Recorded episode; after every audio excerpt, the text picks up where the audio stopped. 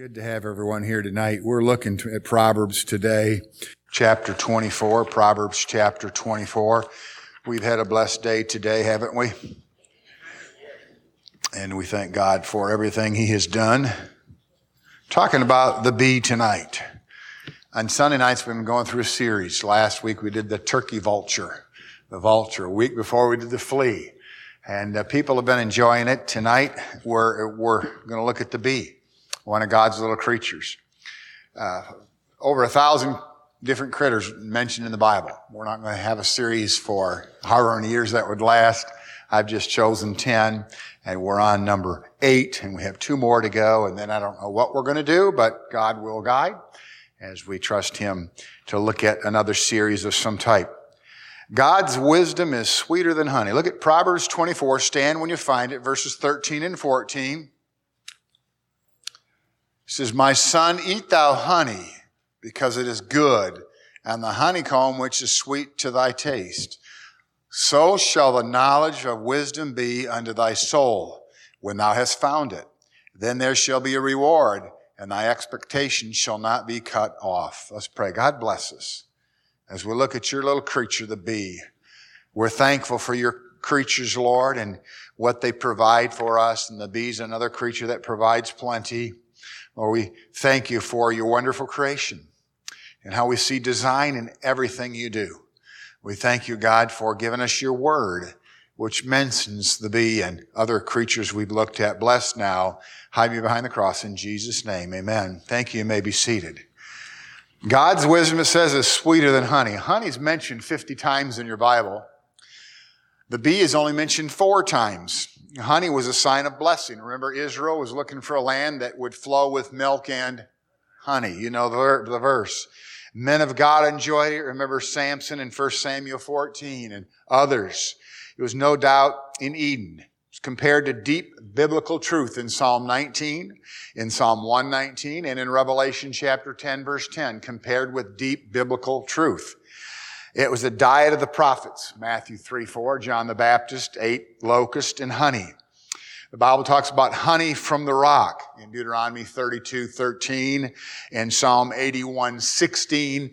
And while we know physically that's talking about the children of Israel finding a beehive and finding honey, Many applications have been made and preached over the years. Honey from the rock, talking about the sweetness from the Lord. And because he is the rock. And so there are parallels there. It's compared to wisdom in our text today, and it's irresistible. The Bible said you can eat too much of it. And if you eat too much, you're going to get sick, according to Proverbs 25. Look at 25, 16 and 27. Hast thou found honey?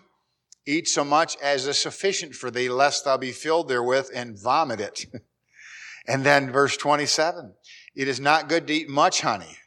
So for men to search their own glory is not glory, but not, it's not good to eat too much honey. I know when I was a kid, I'd go to my grandmother's house. My mother never let us have candy. We'd have a scoop and a half of ice cream at night after supper, not two scoops, a scoop and a half. That was mom.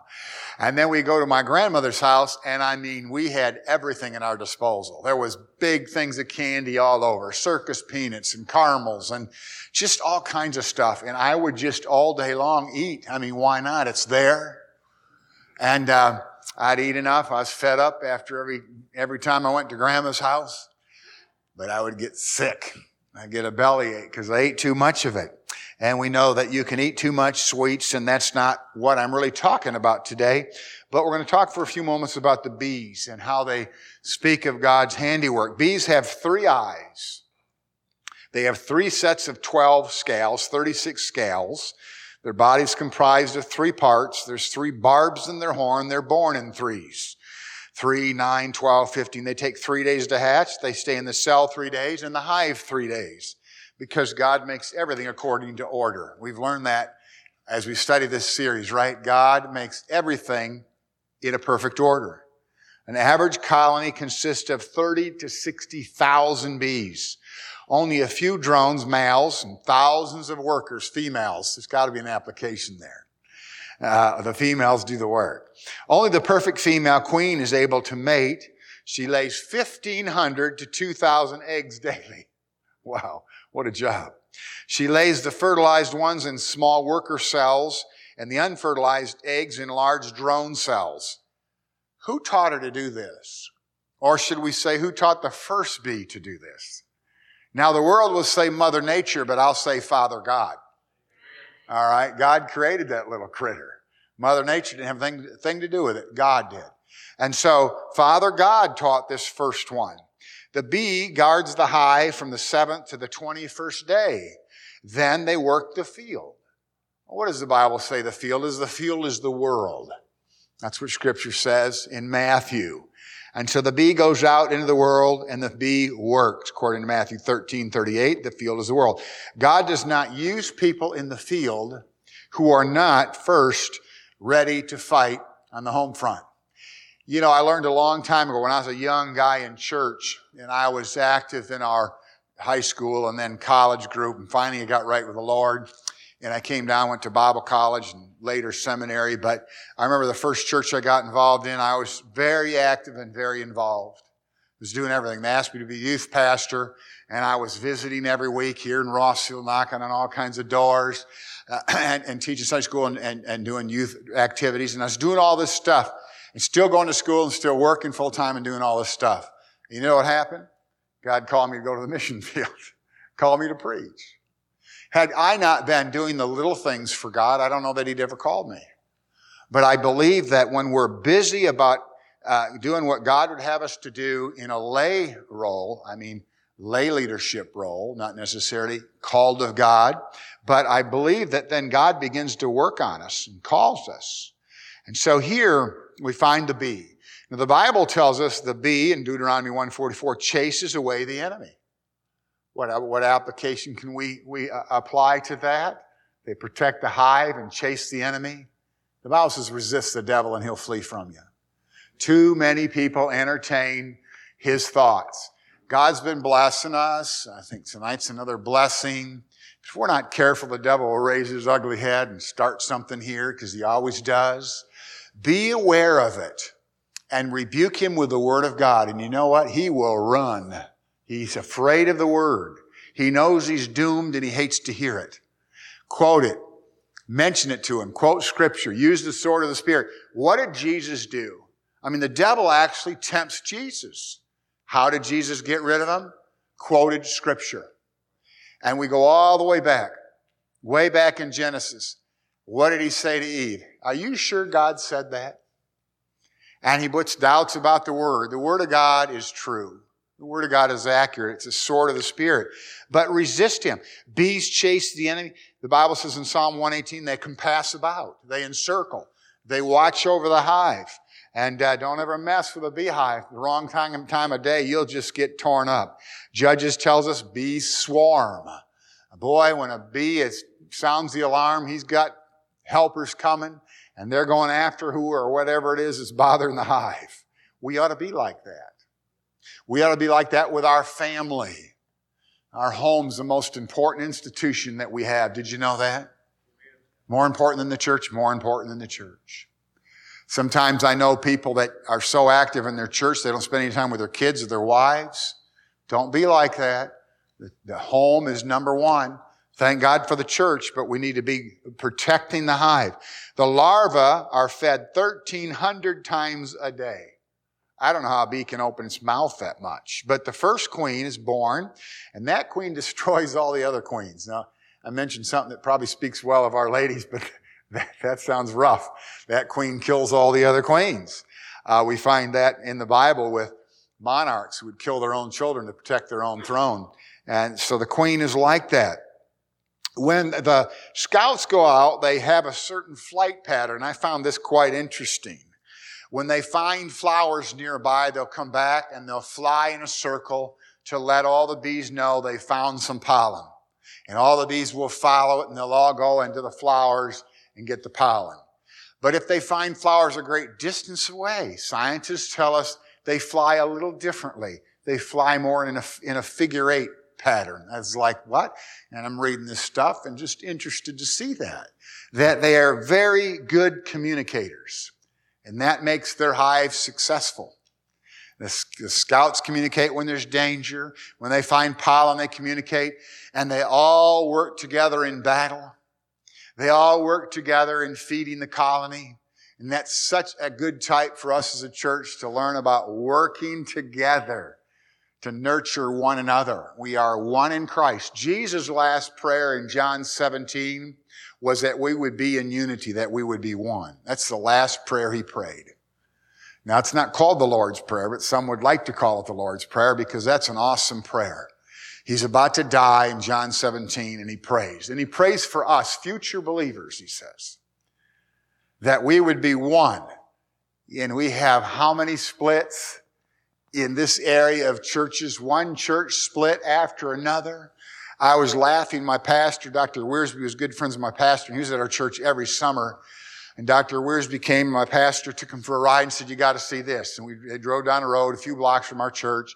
And it said, um, Church of God, number one, and about three more pieces of property. Church of God, number two. Number one and two had a split. And so right on the same street, they built Church of God number two. And I don't want to pick on the Church of God folks because the Baptists have monopolized on church splits, I think.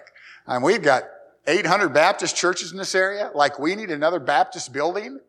And people just don't know how to have unity. We split and we fight over things that are not important. Most church splits are about things that happen on a very small scale and people blow it out of proportion. Very seldom do you hear about a church split because some people in the church didn't believe in the virgin birth. I've not heard of a split like that around here, but I've heard of splits about people fighting over what color the carpet should be. It's sad. The bee teaches us something. They work together. The own, when the uh, first queen is born, destroys all other queens. The old queen takes thousands of her followers and leaves. And uh, a hive lives for several years. And then a new hive will begin. But scouts come in and fly in a circle. We've already explained that. And they'll point their tail a certain way to actually let them know what direction that the enemy is in or the flowers are in. It's fascinating. And again, as I said, uh, the, the Heavenly Father taught the bees this. One pound of wax it takes one pound of wax to have 20, it takes to have 22 pounds of honey. You get one pound of wax. Without bees, there'd be no apples and no pears and no peaches and cherries and plums or almonds. Without uh, wax, we wouldn't have furniture polish, candles, ladies' cosmetics. One cosmetic company said they use a million pounds of wax per year for makeup. Wow, they say a little paint never hurts the barn, but that's a lot of paint. Amen. And so we learned so much from bees. We learned about the field and the devil and, and, and so many things, how they protect the home, how unity is so important. Their hard work is to be admired and they are hard workers. They live their life. It's all about working. I find in my own life, when I don't do something for the Lord and I don't stay active for the Lord, I'm very unhappy. I have to do something all the time. Not just studying scripture, but reaching out, witnessing, or whatever God has for me in that day. And those are the best days of my life. When I just sit and watch TV, I'll enjoy a show now and then, but there's that feeling of, should I be doing this? I mean, life is short and we've got to get about to be about God's business. Now, I thank you. I didn't even point out uh, that we have PowerPoint tonight for the first time in, in a while. And so we're going to go through that. I'll just let them, uh, I think, how many slides have you got left, Kenneth? About 10 left, right? Three left? I can't see. He's behind that dark glass. Go to the next slide. I don't even know what I have up there. It's been so long since I typed that out. All right, here we go. These last three. Um, I've do, I'm doing a play on words as I've done often. We're going to talk about different kinds of bees, all right? The first bee is the wannabe Christian. The want. And again, a play on words. But if I were to ask a show of hands of how many people would like to be great Christians, do you know every hand would go up? I remember as a kid hearing my pastor preach, and he was just a great, great preacher. And he's, you'll hear him on Moody sometimes. I've said that so much. He would speak at Winona Lake and Keswick Conference, and he came down to Tennessee Temple in the 60s, but he was just so great to listen to. And I'd admire him, and I, I didn't, I didn't ever think I was going to be a preacher. But I used to think, I wish I knew the Bible like he did. I was a wannabe. I wanted to be like him. I wanted to be like Jesus. I hear stories about great men of the Bible. I'd like to be like those men. I'd like to be da- like Daniel in the fiery furnace. I'd like to be like so many different Bible characters and so many great preachers that I, I know. I love, uh, I love Chuck Swindoll. He's one of my favorites. I love to hear him speak. I'd like to be more like him. You know what that takes? A lot of work, a lot of dedication. The wannabe Christian really wants to do things. I mean, they want to conquer the world. They, they want to be great Christians. They want to be able to teach or preach or sing. The problem is, a lot of times we want to be something, but we're not willing to put the time into it. You know, if you're going to be what you ought to be, be the best that you can be. Ecclesiastes 9, 10 says, whatsoever thy hand findeth to do, do it with all thy might. You know, I, I think every time I preach, I go and listen to myself and I'm upset with this or that I do wrong. And I think I've got to get better. I've got to study more. I've got to practice my preaching more. I'll practice and preach. And I used to preach in front of a mirror. That was rough. And, uh, and, and I, I, then I try to really be better at delivery. And then I, I get up and I, I do a bad job sometimes. And I think I've, I've got to work harder. I want to be the best. And we ought to want to be the best you don't see it, but there's a little bug on my nose. Talking about bees, I guess something got jealous. Jealousy is a problem in the church, you know. And, uh, and I just, I just want to do a better job at everything I do. When I was an athlete, I wanted to be the best person on the court or in the gym or in the, on the field. And I really worked hard at it, but sometimes I haven't worked hard. I remember in high school track, I quit the track team because I didn't like all the running. I could high jump six feet and broke a middle school high jump record in eighth grade of five feet. But who wants to go run? The coach came to my house, knocked on the door. So what are you doing? I said, I don't want to run track. Well, I said, I don't like all the running. I just want to high jump. Well, we want you to get in shape. We want you, you're part of a relay team. I didn't want to be part of a relay team. That meant running. It started the first day. We said, all right, we're going to run to the golf course and back. That was five miles. I didn't want to run five miles and back. So I haven't always been willing to work hard. But in God's ministry and God's work, we have to be the best that we can be. The best Sunday school teachers, the best usher, the best at whatever God has you do. Work hard at it. Don't just be a wannabe Christian, be a, be a committed Christian. Then we have the ought to be Christian. read you some scriptures. And again, it's a play on words. I understand that. First of all, the Bible says the Holy Spirit will give you what you ought to say. The Holy Spirit will give you what you ought to say. Luke 13, 14 says men ought to work. That should be preached across our land, shouldn't it? Everybody's wanting a free check. I turn my phone on in the morning and I look at all the headlines and the very first thing that always pops up on Google is, when's the next stimulus check coming? I thought, what have we gotten to? I remember my dad, I was just a young kid. My dad lost his job. And, uh, and someone said, well, you can draw unemployment, Bob. I'm not taking any free handouts. And he wouldn't take it. And he was unemployed for two years and it was tough on our family. He had little odd jobs until he found a good job. And one time at Thanksgiving, we didn't have anything to eat. We didn't know what's going to happen. There's a knock on the door and people from the church came over with all this stuff. Candy was in there, so I have a problem already. Uh, uh, but it was just wonderful. But my dad was gracious for that, but he went back and worked. He always believed in hard work. I remember our driveway was not what it's cracked up to be. It was all cracked up, really. And he took a sledgehammer out there. And here's my dad in his 40s breaking all this concrete up. He had dug a trench in the back behind our fence and carried these in a wheelbarrow and dumped all these chunks of concrete and covered it up with dirt and put a new driveway in. I was like, man, my dad's a hard worker.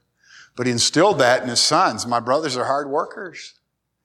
And um, when I was a meat cutter, I was a very hard working meat cutter. I got that from my dad. You know, and, and I, I remember how he would not take anything. Men ought to work, the Bible said. John 13, 14, we ought to wash one another's feet. We ought to wash one another's feet. That means humble ourselves. Serve one another. Now, the primitive Baptists believe that's an ordinance and they actually have foot washing in their services. There's nothing wrong with that, but we don't travel with bare feet and sandals anymore, so it's not necessary.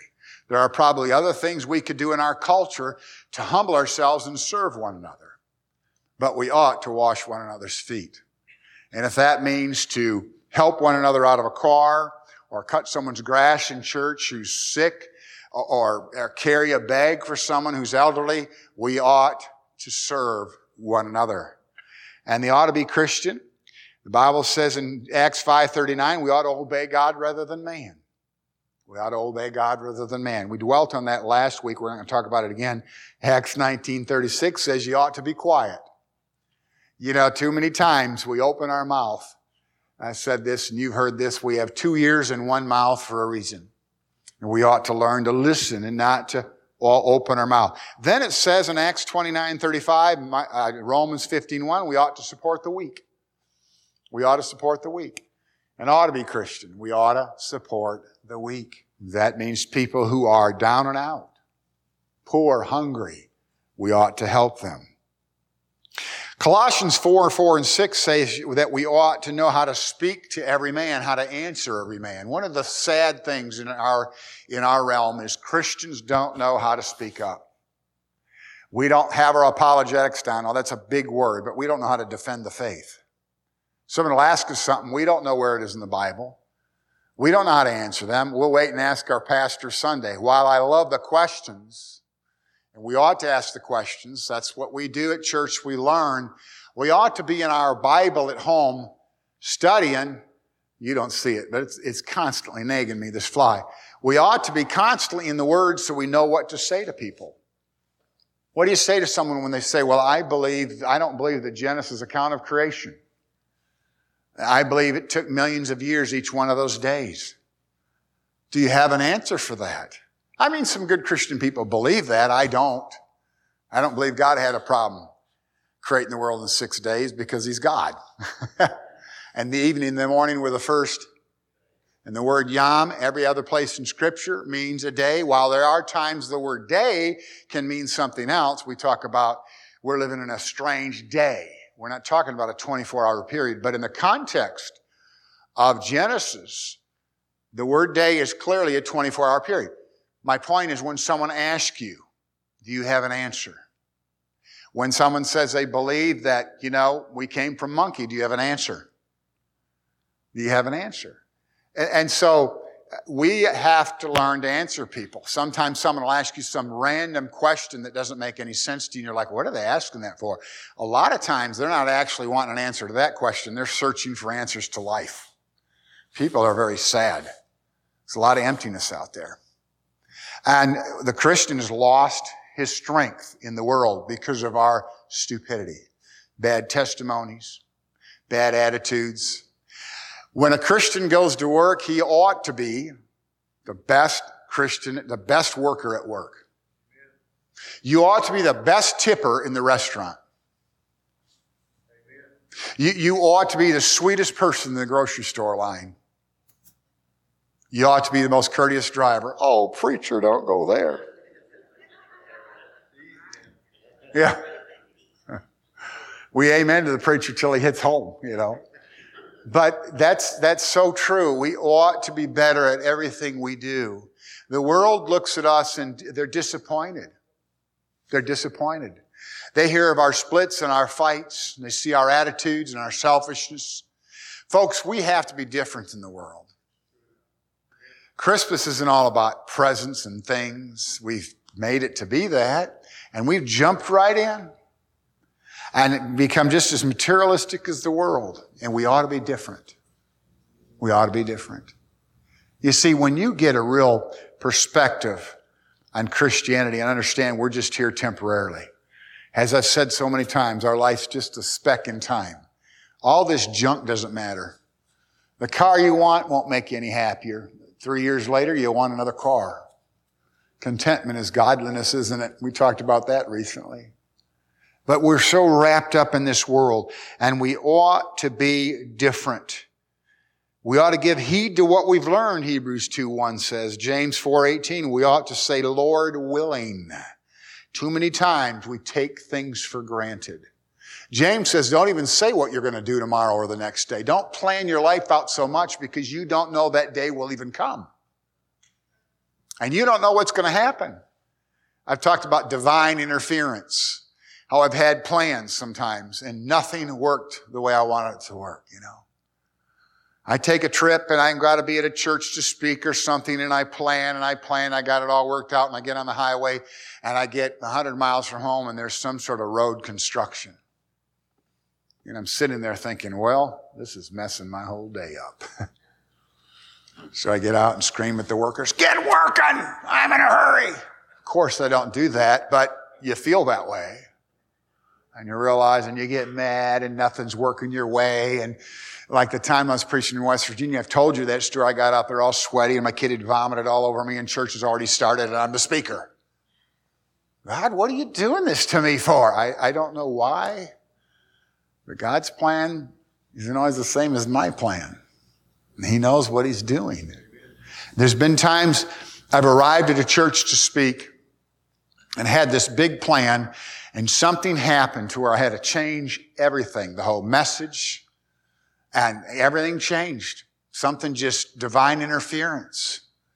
And don't, don't say what you're going to do tomorrow. And I'm not saying not to plan. Obviously, scripture teaches we ought to plan. Scripture teaches we ought to budget. Scripture teaches we ought to go to work. I mean, we have our plans. I plan tomorrow to go to work in the morning. You know, I could head that way and not ever make it. I don't know. Are you willing to say, Lord, it's your day? and I'll do what you have me to do. We ought not to take things for granted. John 3.16 says we ought to lay down our, not 16, we ought to lay down, 1 John 3.16, we ought to lay down our lives for the brethren. So all these ought to be things we should do. And a lot of wannabe Christians, a lot of ought to be Christians, but the best Christian is the busy bee read you some more verses, and you'll say this doesn't make any more sense than the first two points you made, but I told you it was fun as a play on words. The busy bee Christian. Be ye steadfast, unmovable, always abounding in the work of the Lord. Be ye steadfast. Be consistent. Be the same. It's hard to praise the Lord when things are going bad, but we have to be unmovable, always abounding. Ruth Walker, one of our piano players in Panama, I hit a home run and came around and said, praise the Lord. And I was going back to the dugout and she said, would you praise the Lord if he caught it? And I thought, well, what's my music lady doing here anyway? but she's right. You know? I mean, we don't like to praise the Lord when it's not going our way. Can you praise the Lord when it's not going your way? Let me tell you, when it's not going your way, it's going His way. And that's the test of your walk with God. That's the test. I remember my daughter, who needs a lot of prayer. She's struggling in her walk, but I remember when she had this cholesteatoma and uh, the doctor said all her bone had all been eaten away, and you know he had to drill a hole. He said now she's going to have an ear hole. You could put quarters in it. You just I want you to be prepared. And I remember seeing that hole in her head, and I remember just sobbing. And I was so upset. Why would God do this to my little girl, who was about eight years old at the time? And I was not happy with God. I still to this day don't know the why. Why did that happen? Why did that happen? Why does some wonderful family have a child born and you realize, oh boy, the child's not right. And now they're going to raise this child with all these problems. Why? And I don't know why, but I'll tell you this. When we all get to heaven, we'll know why. It will be worth it all when we see Jesus. When that child's running the streets of gold, it'll be worth it all because God's going to get glory and forever and ever and ever we'll thank God for those trials we went through down here.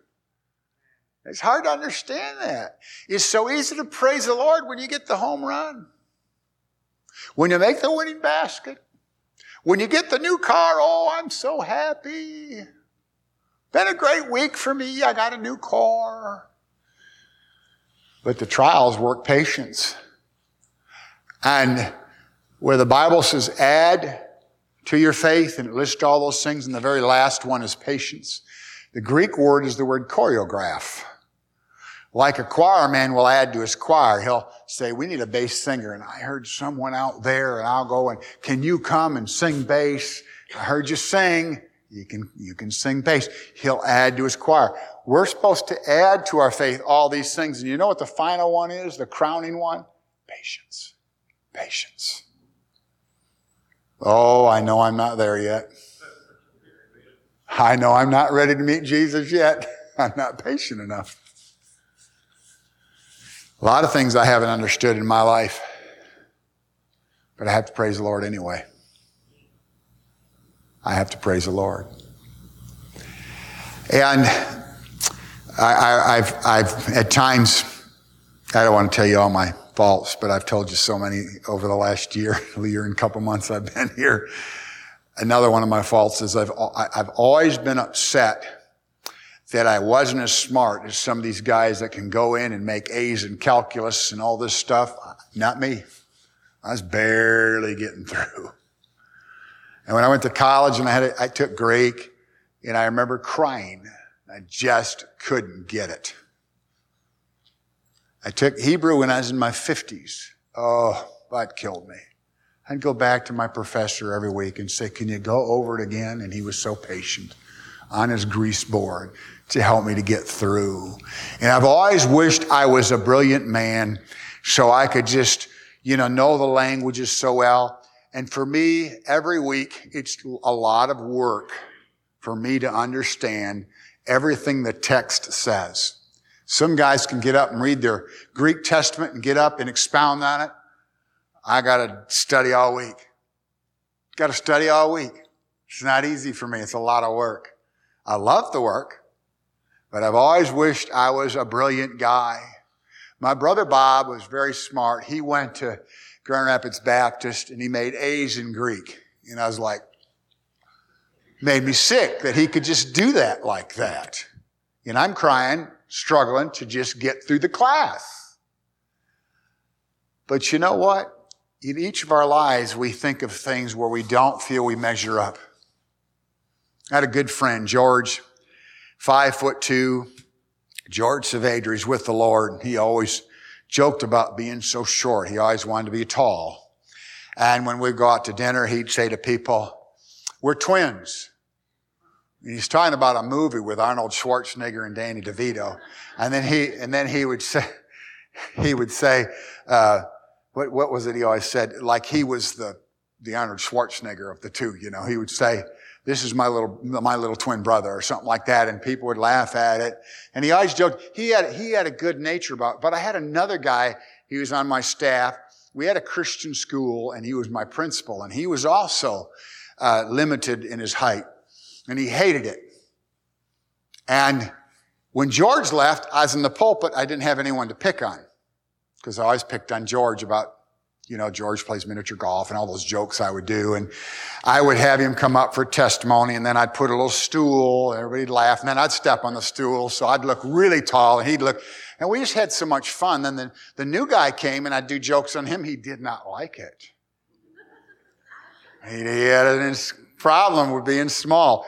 Let me just say this. I didn't like being tall when I was young, but be content with how God has made you. God's made you the way. Don't be bothered by someone who's slimmer, you know, or wealthier. God has you right where He wants you. You need to trust Him. And I've gotten way off the subject. Be steadfast, unmovable, always abounding in the work of the Lord. Be diligent in business. Be not slothful in business. Be quiet and do your own business. First Thessalonians 4.11. You ever want to quote that to someone? Be quiet and do your own business. I must be about my Father's business. What is our Father's business? And that's what I want to close with. The Great Commission is given five times in the New Testament. Five times. And each time the Greek grammar points out a different thing about the Great Commission. In John 16, 15, it's a command, a direct command. Go ye therefore into all the world and preach the gospel to every creature. When you look at that in the language, and I know you don't understand the language, I'm not expecting you to, but I'm just here and you know, you know you can trust me on that. It's a direct command. There's no if, ands, or buts about it. Every one of us is supposed to preach. You've heard me say women should be preachers? Absolutely. Because that word preach is the word kerusso, which means to proclaim. We're supposed to proclaim. We're supposed to evangelize the lost. We're not to be pastors. It's not my point. We're all supposed to preach. So in Mark 16, 15, he gives the direct command, go and preach. Now let me go to a few other passages. Matthew 28, and you know this one. Matthew chapter 28, verses 18 and following. We'll be done here in a moment. In fact, I'm overtime already. It's after six, and I'm usually done by six. What happened? Did I ramble that long? Well, I'll go faster. Turn to Matthew chapter 28, verse 18. Uh, that, verse 19, go ye into all the world. And the Greek grammar here is actually while you're going. While you're going. We, we, we call, we call this in, in Matthew an assuming participle. In other words, he assumes we're going. While you are going into all the world, teach all nations. Now, the word teach in verse 19 and the word teaching in verse 20 are different words. In verse 19, this word teach is actually a word translated make disciples. It's a different word. We are to make followers, imitators of our lives. We're supposed to imitate Christ and we're supposed to make disciples of people. And then the word teaching is a different word, teaching all nations. So we're supposed to, we're, excuse me, teaching them to observe all things. So our commission is not just to win people, but it is to teach them all things and to make disciples out of them. Teaching is more than just speaking to people, is teaching them hands on. Let's go and witness to this person, teach someone how to witness. Let's help this neighbor, teach someone how to help a neighbor. And so it's an assuming participle. So here, here is Matthew 28, the strategy. He says, teach all things. I, I love all the alls here. All power, verse 18. All nations, verse 19. All things in all ways. Then we go quickly to uh, Luke. And in Luke, we have here uh, the fact he says, in repentance and remission of sins, and I'm hurrying because I'm out of time, but the context of the gospel is repentance and remission. When we go preach the gospel, we have a definite message teaching people to repent. So you have to teach people they're lost. You teach them to repent from their sin and the remission of sins, Luke tells us in Luke 24. That's another place a great commission is given. And then we know in John 20, 21, Jesus says uh, for us to go just like he goes. As the Father has sent me, so send I you. So the example is given there. Completely different. Now the example is given, so send I you. And then in Acts 1 8, we have the geography. All power, dynamite's given unto me. All power is given unto you. And he says to go into Jerusalem, the city, Samaria, the region, um, uh, Jerusalem, Judea, the region, Samaria, the whole area, and then all the world. So we're given all these things as we're given the gospel in all these places. And I rush through that. That I'll come back and maybe revisit that someday. Let's pray. God, thank you. Lord, we thank you that we have an opportunity to be a a busy bee, protecting the home front, feeding our families and feeding our uh, believers the word of God and, and Lord, that we, we can, we can uh, be willing to work the field, go into all the world and be busy like the bee. Thank you for that little creature. We've learned from it as we learn from your word. Bless now. In Jesus' name, amen.